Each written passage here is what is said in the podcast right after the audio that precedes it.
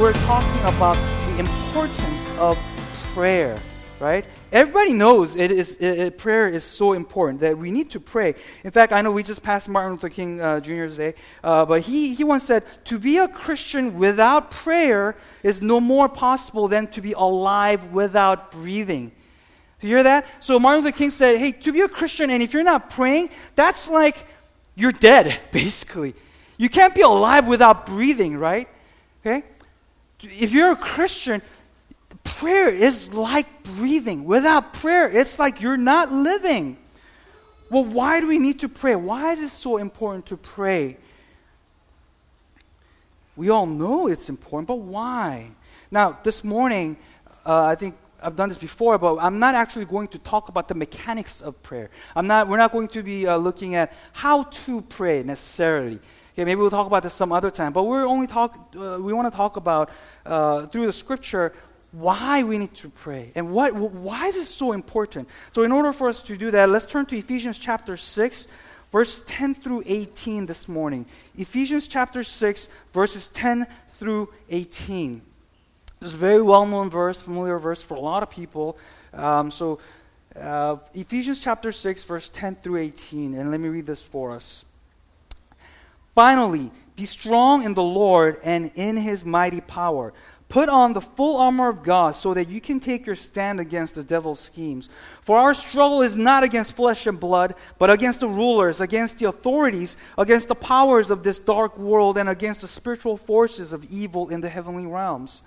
Therefore, put on the full armor of God so that when the day of evil comes, you may be able to stand your ground, and after you have done everything, to stand. Stand firm then with a belt of truth buckled around your waist, with the breastplate of righteousness, righteousness in place, and with your feet fitted with the readiness that comes from the gospel of peace. In addition to all this, take up the shield of faith with which you can extinguish all the flaming arrows of the evil one.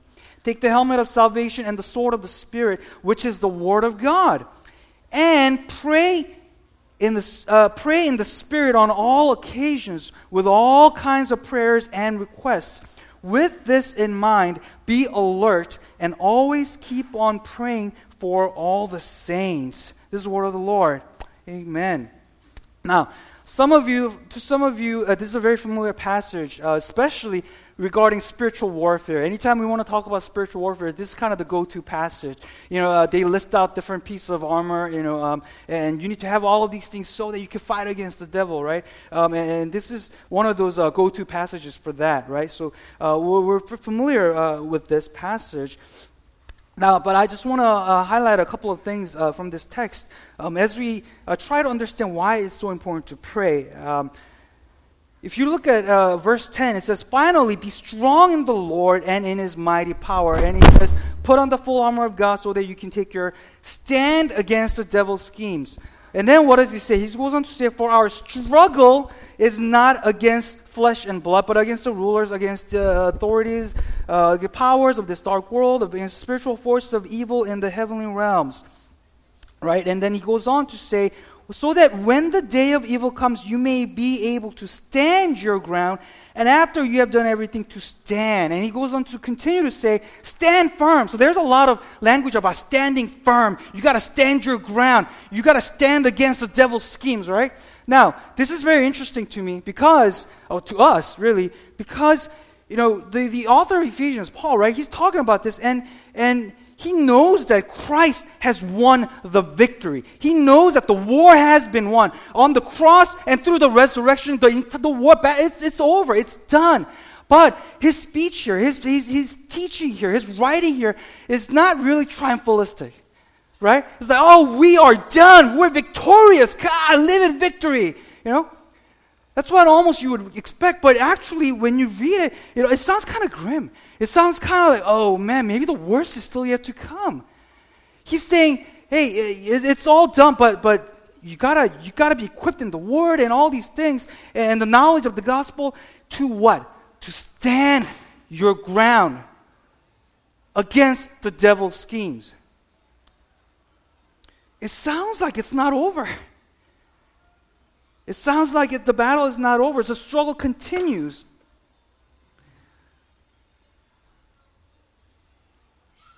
He's also reminding the readers that there's much more going on than what our eyes can see physically. Now, this is something that, you know, I think Christians or people who are not even Christians but are spiritual, right? Uh, that's kind of trendy, right? Okay? Um, they can recognize some of these things, but he's reminding the church here look, what you see isn't everything, and he's specifically naming them out, right? Our struggle is not against flesh and blood, uh, but against the rulers. I mean, we, we, we see all the conflicts happening in the world right now, even within our own nation.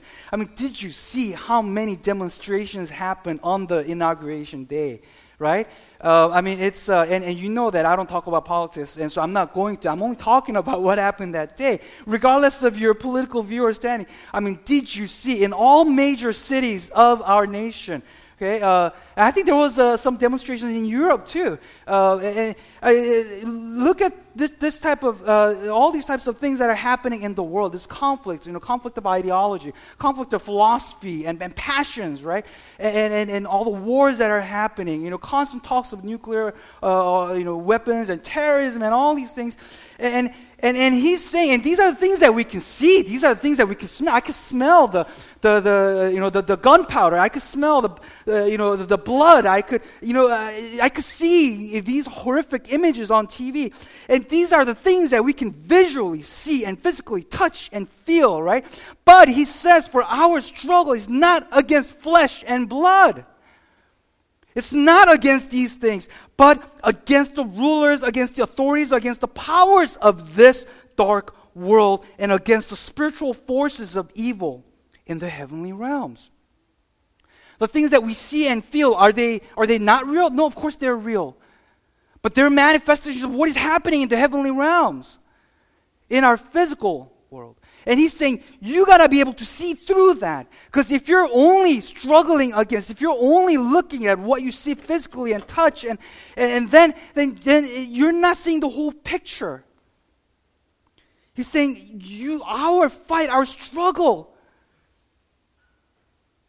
is not against these things, but what's behind these things the temptations we face, the, the, the, the, the struggle, daily struggle for myself as well, daily struggle and, and, and conflict within my own soul, with every day trying not to sin, trying not to stumble. You know, these things, it's not against flesh and blood, it's what is behind flesh and blood, he says.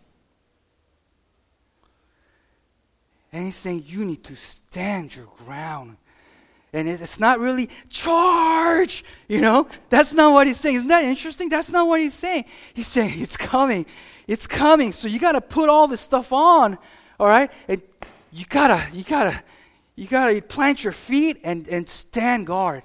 You got to stand your ground. It's not going to be easy. It's not going to be easy. And he goes on to list all these things that we, we are familiar with, right? With your belt of truth buckled around your waist, with the breastplate of righteousness in place, and with your feet fitted with the readiness that comes from the gospel of peace. In addition to all this, take up the shield of faith. Take the helmet of salvation and the sword of the Spirit, which is the word of God. And he lists all these things. You got to put all these on, and you got to stand your ground. Following God it sounds like it's not that easy. It's not that easy. It's not, it's not something that you verbally confess and say, oh, yeah, I accepted the Lord in my heart and I'm good. You know, I got my ticket. You know, I'm good. That's what so many people uh, seem to believe their salvation is. But it sounds like it's not. It's not. There, there's so much more happening, and you need to be able to see what is behind uh, what you see, the flesh and blood, right? Now, after all of this, uh, you know, he, he tells them what's happening, and you need to be aware that, that we're not fighting against flesh and blood, you know, all these things. After all of this, what does he say? What does he say? Take the helmet of salvation in verse 17, um, and the sword of the Spirit, which is the word of God and pray in the Spirit on all occasions with all kinds of prayers and requests. Now, you will notice that the, all the verses leading up to it, there are just lists of armor equipment, right? Okay? Pray here, uh, when he says pray, it's not one of them. It's not in the same list, okay? Um, and, and, so when he, he lists all these things and he says, and pray in the Spirit on all occasions with all kinds of prayers and requests. With this in mind, be alert and always keep on praying for all the saints. Why do we need to pray? Why should we pray? Why do we pray? He says all of these things. I said you need to pray all the time, all the time, all the time. Well, we pray because God commands us to pray. Very obvious, right? I mean, it says here, Paul says, you need to pray. And we know that all throughout the scriptures, God, you need to pray. Jesus, I mean, Mitch led us in, in the Lord's Prayer, right? And, and he says, Jesus, in fact, says, when you pray, not if you pray, if you choose to pray, if you feel like praying, if you got time to pray, pray. No, he says, when you pray, pray this, right? So we know we're commanded to pray. But what for? But what for? It's not for God's sake, it's for our sake. God says, You need to pray because I'm, I'm trying to help you out. I'm trying to help you out.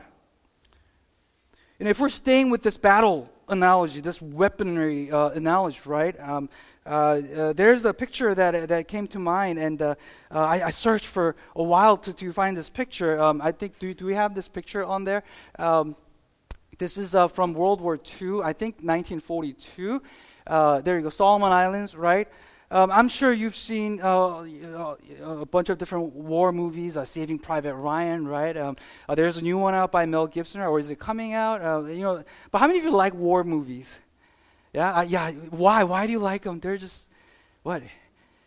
There's, there's so many things happening in war movies, like heroism and sacrifice and, and, and patriotism and, and just, just blood and grit and it's just you know all these things right? And if you throw in a little bit of romance in there oh man you got a masterpiece right there right? Okay? But but i you know um, i love like uh, movies about world movies about like the old war, right? And uh, um, you know, one of the things, if you've watched any movies about World War II, even one, is that they don't fight like how we fight now. I mean, it's super high tech. You know, everybody's like in their little control booth and drone strikes and all these things, right? It's like literally like playing video games.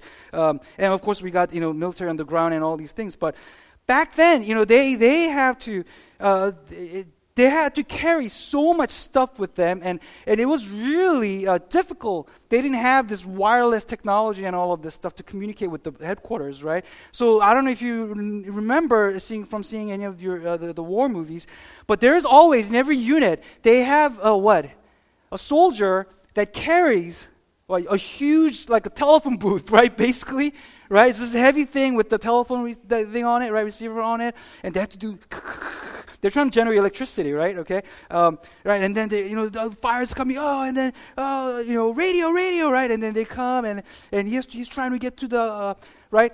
Until before the, the wireless the uh, the technology came in, um, and even World War II actually they had the the uh, uh ability to trans I mean communication through the um, uh, like radio frequent waves, but uh, um, until then, and even during World War II, the preferred means of communication was by using actual cable. So you see in this picture, right, what are they doing?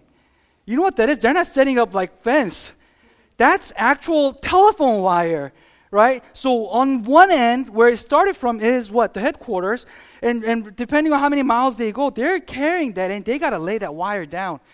You know, and then when they get to wherever they need to get to, the front lines, that's how they will communicate. So you just cut that off, then you're done. You can't communicate, right? Okay? There's a whole division in the army. They, they all they uh, try, all they work on is communication. They try to enhance communication between uh, the military, you know, personnel and, and all of these things, right? So it, within the U.S. Army, there's a, a, unit called Signal Corps of U.S. Army, and uh, they have this long uh, vision statement, sort, of, um, and uh, uh, I'm just going to read the second part, uh, the last part for you. Um, uh, and they, they list out what they do, you know, support for command and control of combined arms forces and all these things. Um, and the, the last part I thought was very interesting. Um, this is for the U.S. Army Signal Corps. They said, um, uh, they integrate tactical, strategic, sustaining based communications, information processing, and management systems into a seamless global information network that supports knowledge dominance for Army, joint, and coalition operations. Right? This is some serious stuff. And sounds like without them, there is no communication happening, right? Okay, they are very central part, very crucial part of everything that's happening on the field. Yeah, I know the snipers are important. I know the guy who rolls a tank is important, the drives the Humvee, and, and the guy in that uh, the Hurt Locker. Did you watch that movie? Guy in the the, the bomb suit, right? Uh, dismantling the bomb. Everybody's important, but who ties all of these things together? Right? Who informs what's happening over there in North Korea to the general that's, you know, on a, on a, on a uh, uh, uh, what do you call it, a big, big carrier, uh, aircraft carrier in the, in the Middle East, you know, that they need to change course and go over there because they're about to launch some crazy stuff over there. Who, who coordinates all of this stuff? Who makes it possible? This unit, right? Communication, right? Through they're not doing that anymore, by the way, just in case you're worried. Maybe North Korea, I don't know, I'm just kidding. But you know, but the U.S. Army, we're, we're, we're far more advanced than that, right? Now, uh, I'm not talking about uh, the, the, the, arms conflict and, and what we believe about fighting and all these things, okay? Uh, that's not what I'm talking about. But in war, this is absolutely crucial. Maintaining communication, keeping a line of communication open, not just between two parties, but two, three, four, five, ten, hundred, thousands of different people right? Units, places, stations, headquarters, bases, individuals. You got all this spiritual armor on. You got the helmet of salvation, belt of truth, and you know the sword, a shield, and and you know breastplate of righteousness, feet that's ready to go with gospel of peace. You know, you got all these things, but how do they all come together so that we can stand our ground? He says, You gotta pray. You gotta pray. You gotta keep that line of communication open with their headquarters. You gotta maintain communication with your general. Because he's going to be the one looking at, you know, from the drones or whatever, the satellite, and telling you, hey, you know, this is what's happening over here. You know, all the, uh, there's this happening over there. That's, that's coming. And, and I need you to go here. I need you to go there. I need you to stay here. I need you to stand guard. You know, I need you to run. I need you to step back. You know, you got to keep this line of communication open because otherwise you got all this stuff and you're just wreaking havoc everywhere, you know. Um, or, or you're just standing somewhere like, oh, where am I supposed to be? And, and Paul is saying basically, you know, you got all these things, but what ties all of this together is prayer. You got to keep this line of communications, communication open with the headquarters. That's what he's saying. Because when we realize, Paul begins by talking about there's much more happening behind the scenes. Our struggle is not against what we're seeing here. And so you need to equip yourself with all of these things, basically the truth of the gospel, and what, all what ties all of it together, gives you perspective, is prayer. Prayer. Because without prayer, we're lost. And according to Martin Luther King, without prayer, we're dead. We're dead.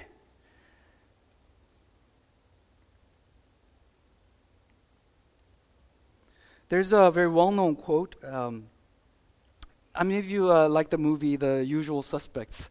Anybody ever watch? Ah, one of my favorite movies. You know, such great movie, right? And uh, Kevin Spacey, um, what an amazing actor, right? Um, uh, anyway, there's a line he says um, in the movie, not his own, okay? And he says what? The greatest trick the devil ever pulled was what?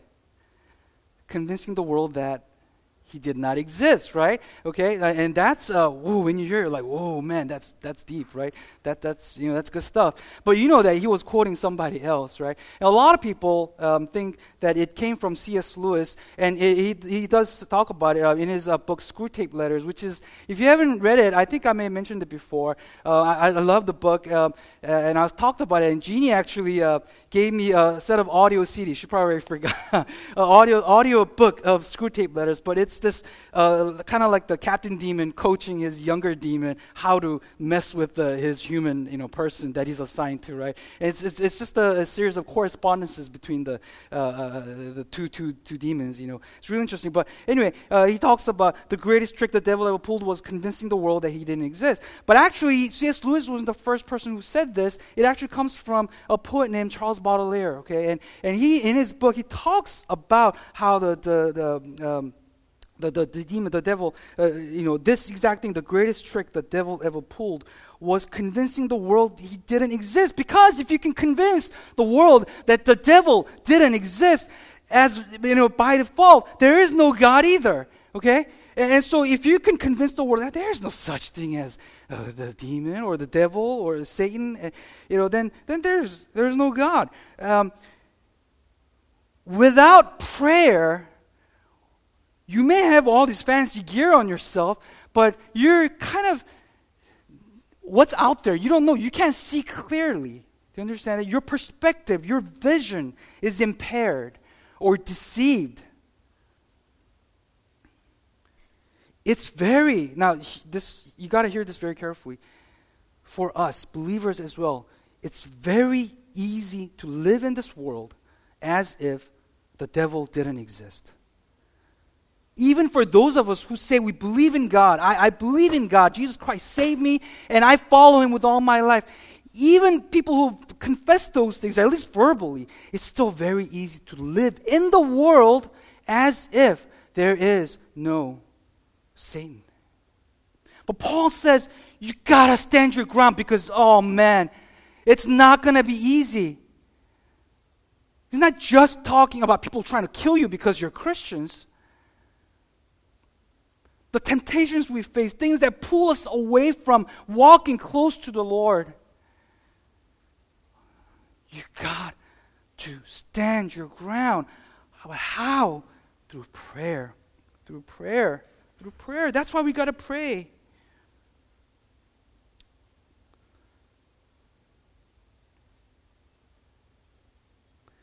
You know, I'm, I'm going to close with this.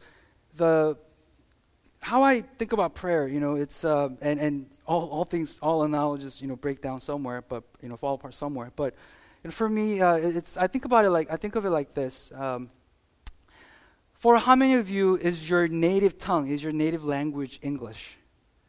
Like you consider, yeah. For how many of you, your, your native language something else besides, you know, English? Yeah, something else, yeah, yeah, yeah. Okay, now, native language, uh, we, the thing about native language is that uh, when I, what I real, realized was that uh, people who don't speak English as their native tongue, right? So, for example, I mean, you know, I'm, I'm, I'm, I'm, I'm Korean. So in Korea or even in China, uh, they are very they study english like it's, it's science right because it's a second language right and they study grammar they study vocabulary and they, they study all these things and, uh, um, and, and they're in fact if you were to give them an exam and a native english speaker right um, an exam breaking down uh, just drilling them on grammar and, and you know uh, all, all, these things um, uh, the technicalities, uh, mechanics of the language, right? A lot of times they score better, right? Okay, even though they didn't uh, grow up with it. But it doesn't matter because in everyday life, who speaks it better? Right? And you don't have to, before you say anything, you don't have to stop and, okay, the subject, the verb, and the tense, and present, you know, participle, like, pure, you know, you don't have to think about it, go through it in your head, and then spit out a sentence, right? That's carefully crafted, right? You don't, native speakers, you don't do that.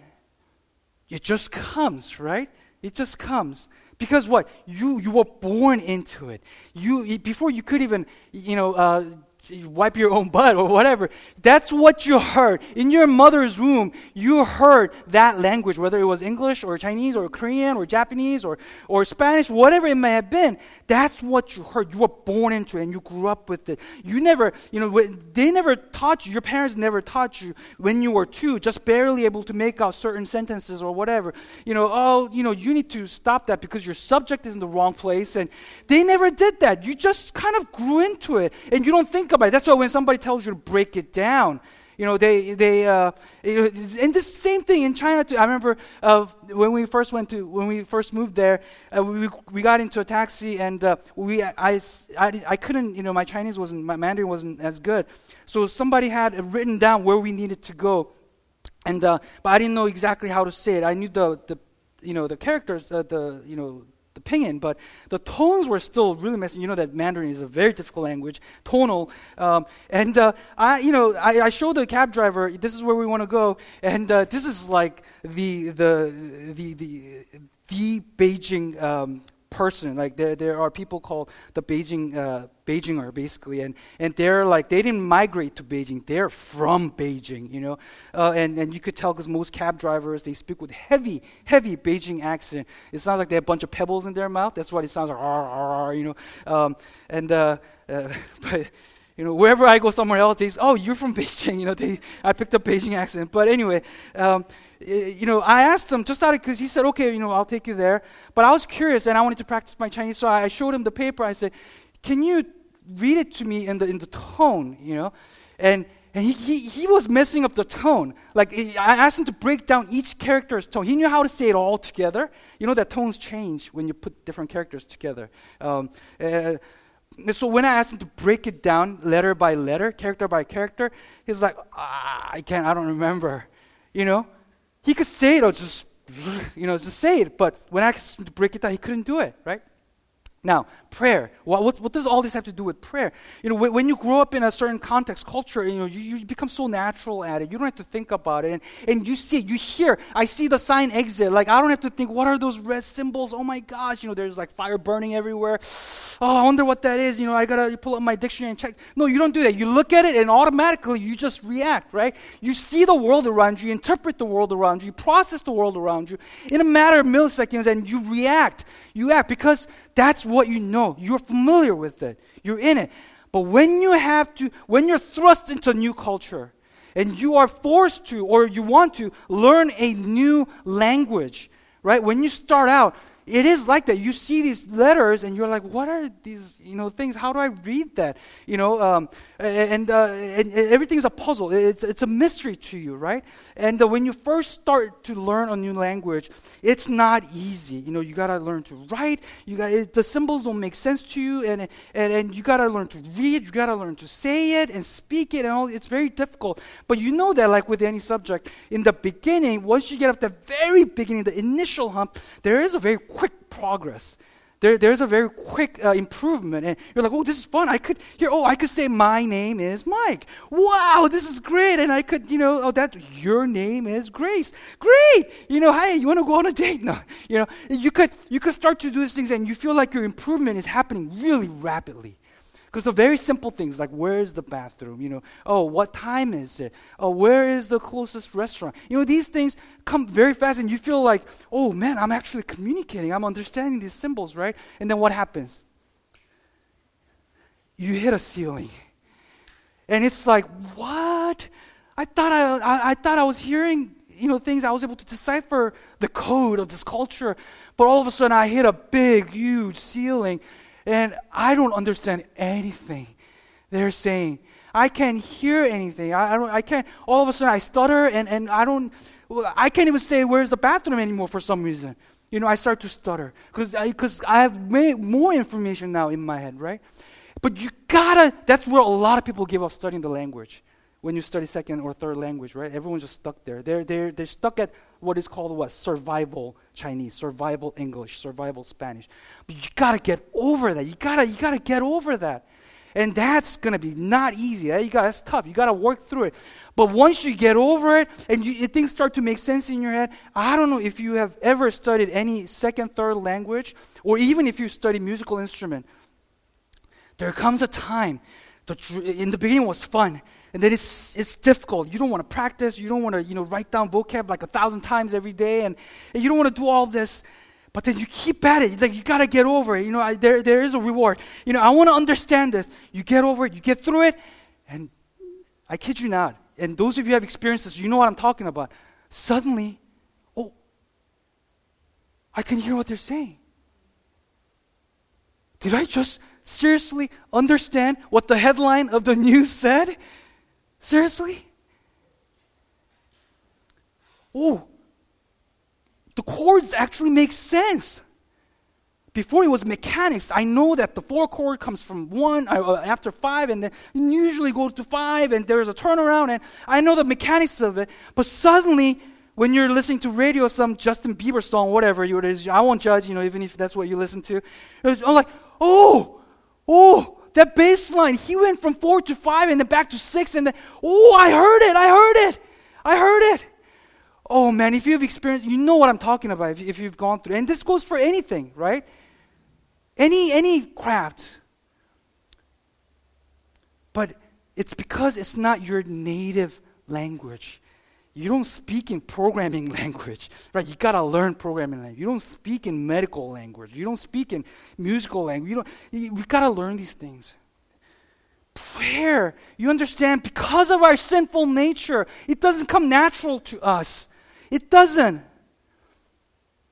And when we first believe, when we first you know get to know Christ, it's exciting. It's like honeymoon period, and it's like, oh my gosh, Jesus is everywhere. He's with me, and and then boom, you hit a ceiling. The first time you stumble again, the first time you sin again, the first time you you know uh, whatever happens, it is. You you hit a ceiling, and you're like, oh, what's what's happening? Because it's not natural to us. And Paul says, you gotta pray. And what does it say? When? All occasions, with all kinds of requests. You gotta pray. You gotta pray. You gotta keep the line of communications open. And I'm telling you, I am telling you, I am telling you. And and please don't get me wrong, I'm not I'm not I'm not anywhere near as holy as you know some of you think I am because I know some of you like when I'm talking, it's like, oh, you're so holy, you don't understand. I'm like, oh man, if you knew the things going on in my head, you know. Uh, so I'm not. But but but this for all of us, not just me. Okay, all of us. When we pray, when we're so, uh, last night I, I love what Mitch said. Uh, he was sharing in the group and he said, one of my more sanctified moments, you know, and I thought that was just so great. And we all have moments like that in our life, right? You know, when you're in prayer, when you're in tune with the Spirit, you look around and, and you become intensely aware of the spiritual, spiritual realm. You know, the decisions you need to make, how you need to talk to this person, how you need to listen to this person, you know, what you should do. The, uh, prayer, that line of communication with God. When we're in tune with the Spirit, God is informing us, and we become